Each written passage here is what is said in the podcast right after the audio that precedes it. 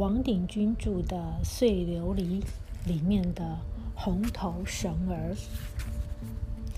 一切要从那口古钟说起。钟是大庙的镇庙之宝，绣得黑里透红，缠着盘旋转着的纹路，经常发出苍然悠远的声音，穿过庙外的千株槐，扶着林外的万亩麦。熏陶赤足露背的农夫劝他们成为香客。钟声何时响？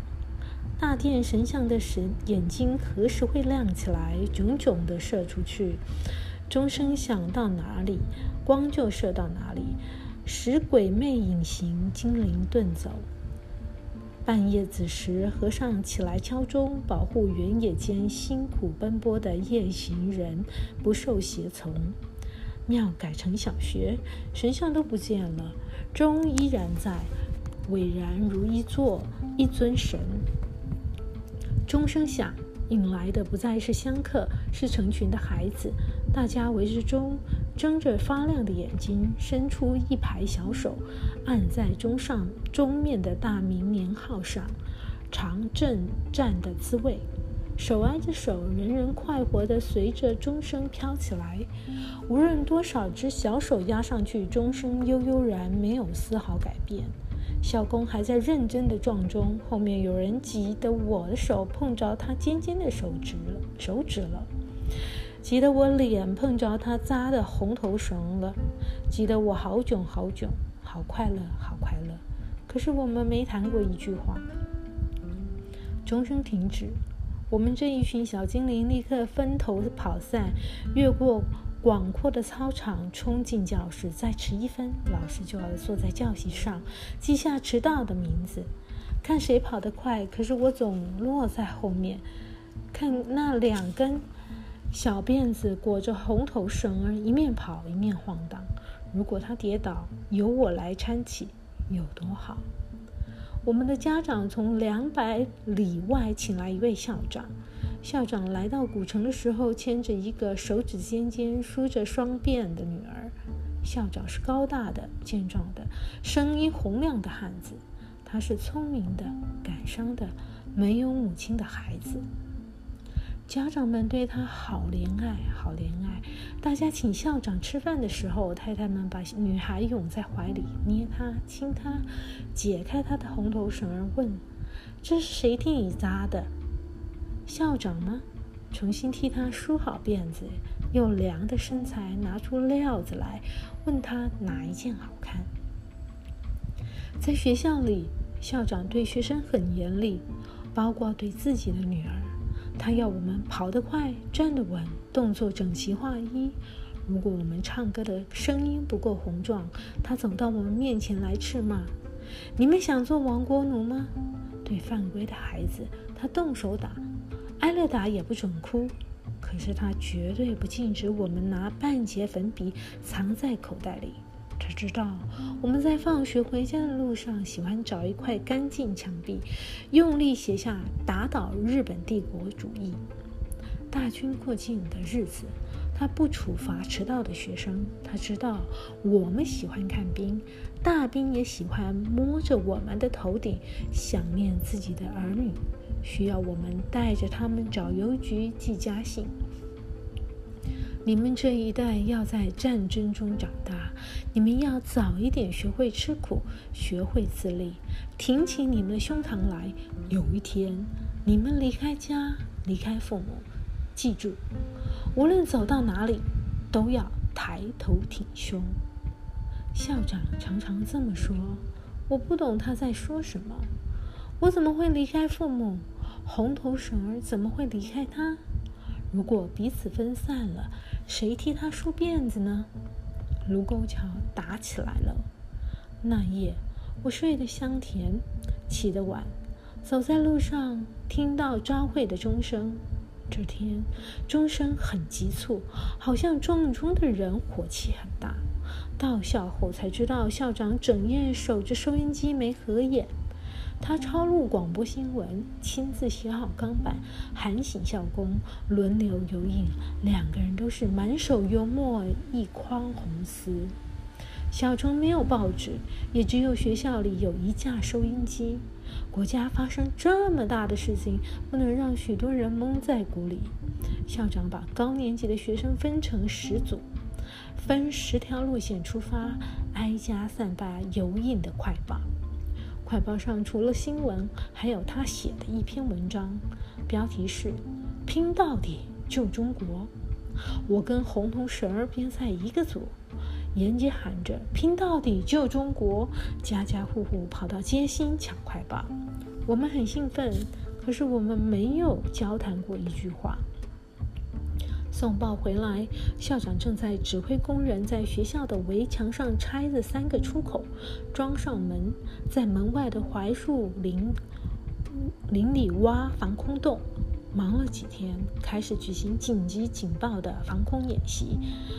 警报器是疯狂的朝内口中连敲不歇。每个人听着这异常的声音，都要疏散到墙外，跳进坑里。校长非常认真，提着藤鞭在树林里监视着，谁敢把脑袋伸出坑外，当心藤条的厉害。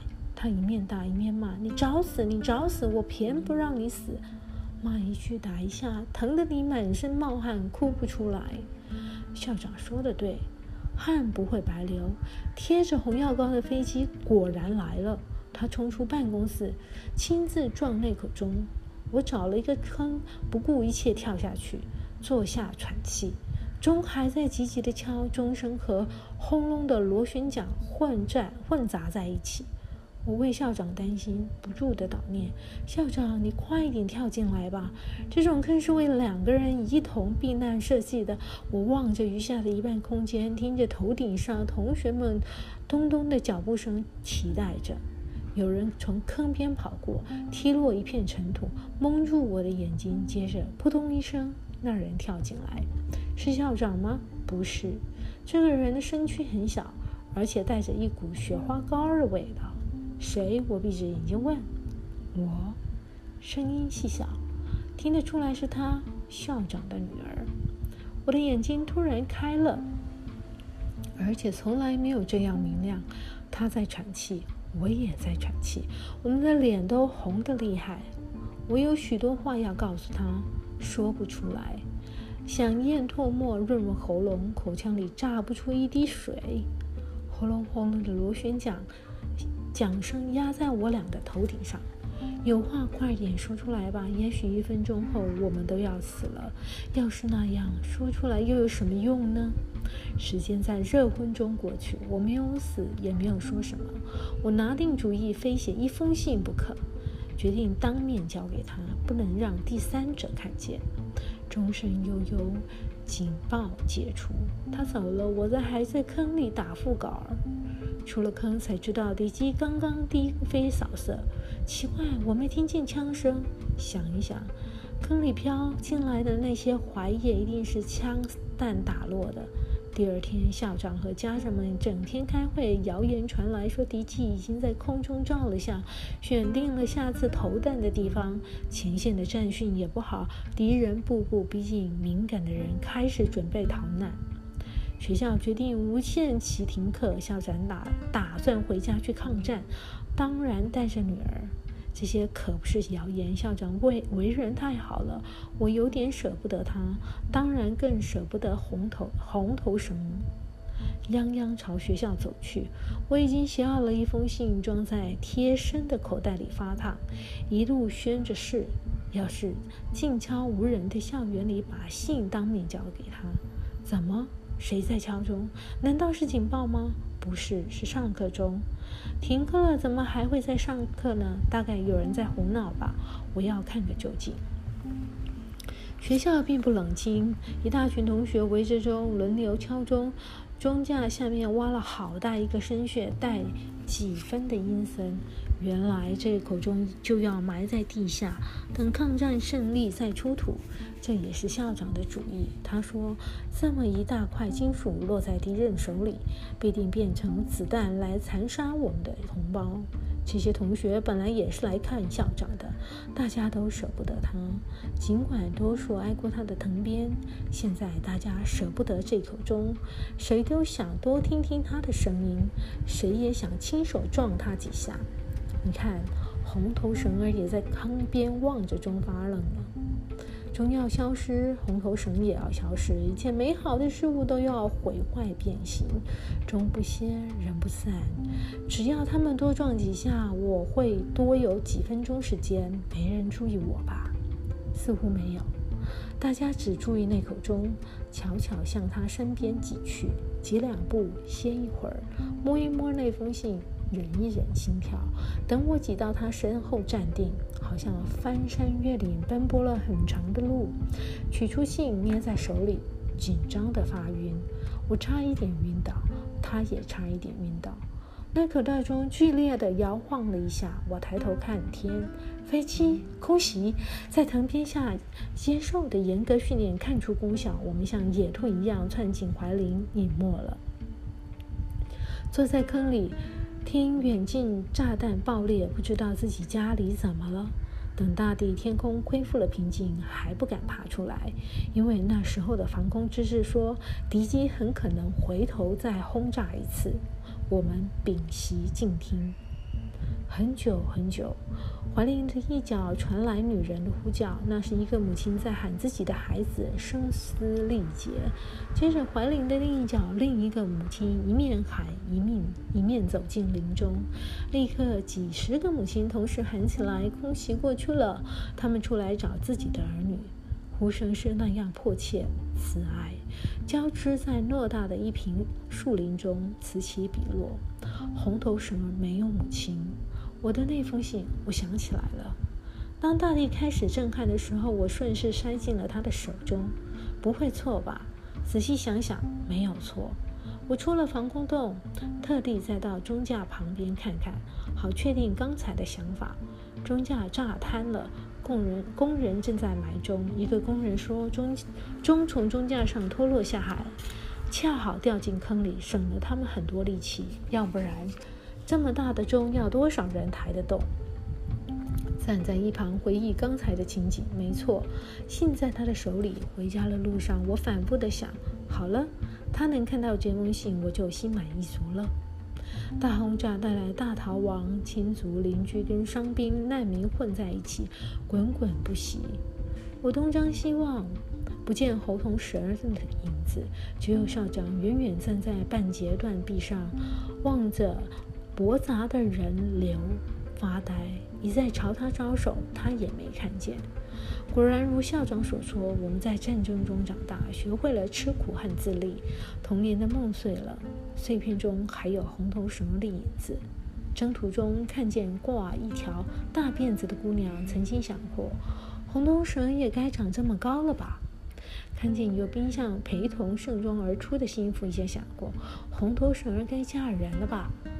自己也曾在陌生的异乡摸着小学生的头顶，问长问短，一面暗想：如果红头绳生了孩子，我也看见许多美丽的少女流离失所，人们逼迫她们去做的事又是那样下贱。直到有一天，我又跟校长见了面，尽管彼此的面貌都变了，我还认识他，他也认得我。我问候他，问他的健康，问他的工作，问他抗战八年的经历，仔细想问他的女儿，几次又吞回去，终于忍不住还是问了。他很严肃地拿起一根烟，点着，吸了几口，造成一阵沉默。你不知道？他问我。我慌了，预感到什么？我不知道，我真的不知道。校长哀哀地说。在那次大轰炸之后，他的女儿失踪了。他找遍每一个防空洞，问遍每一个家庭。为了等候女儿的消息，他留在城里，直到听见日军的机关枪声。多年来，在茫茫人海，梦见多少次重逢，醒来仍然是梦。怎么会？怎么会？我叫起来。我说出那次那次大轰炸的情景，同学们多么喜欢敲钟，我和我和红头绳站得多么近，坑边的脚边的坑是多么深，空袭来的多么突然，我们疏散的多么快。只瞒住了那封信。我一再感谢校长对我们的严格训练，否则那天将炸死很多孩子。校长一句话不说，只是听。为了打破可怕的沉默，我只有不停地说。说到那口钟怎么巧妙地落进坑中，由工人迅速填土埋好。泪珠在校长的眼里转动，吓得我住了口。这颗泪珠好大好大。掉下来，使我更忘不了那次轰炸。我知道了，校长只掉下一颗眼泪，眼球又恢复了干燥。空袭发生的时候，我的女儿跳进钟下面的坑里避难，钟掉下来，正好把她扣住。工人不知道坑里有人，就填了土。这不可能，他在钟底下会叫。也许钟掉下来的时候把他打昏了，不可能。那口钟很大，我曾经跟两个同学同时钻到钟口里写标语。也许他在往坑里跳的时候已经在轰炸中受了伤。我仔细想了想，校长，我觉得还是不可能。校长伸过手，用力拍拍我的肩膀：“老弟，别安慰我了。”我情愿他扣在钟底下，也不愿意他在外面流落。我又还有什么话可说？临告辞的时候，他使用当年坚定的语气告诉我：“老弟，有一天咱们一块儿回去，把那口钟吊起来，仔细看看下面。咱们就这样约定了。”当夜，我做了一个梦，梦见我带了一大群工人掘开地面。把钟抬起来，点着火，照亮坑底，下面空空荡荡的。我当初写口红头绳的那封信摆在那儿，照了量字叠好，似乎没有打开过。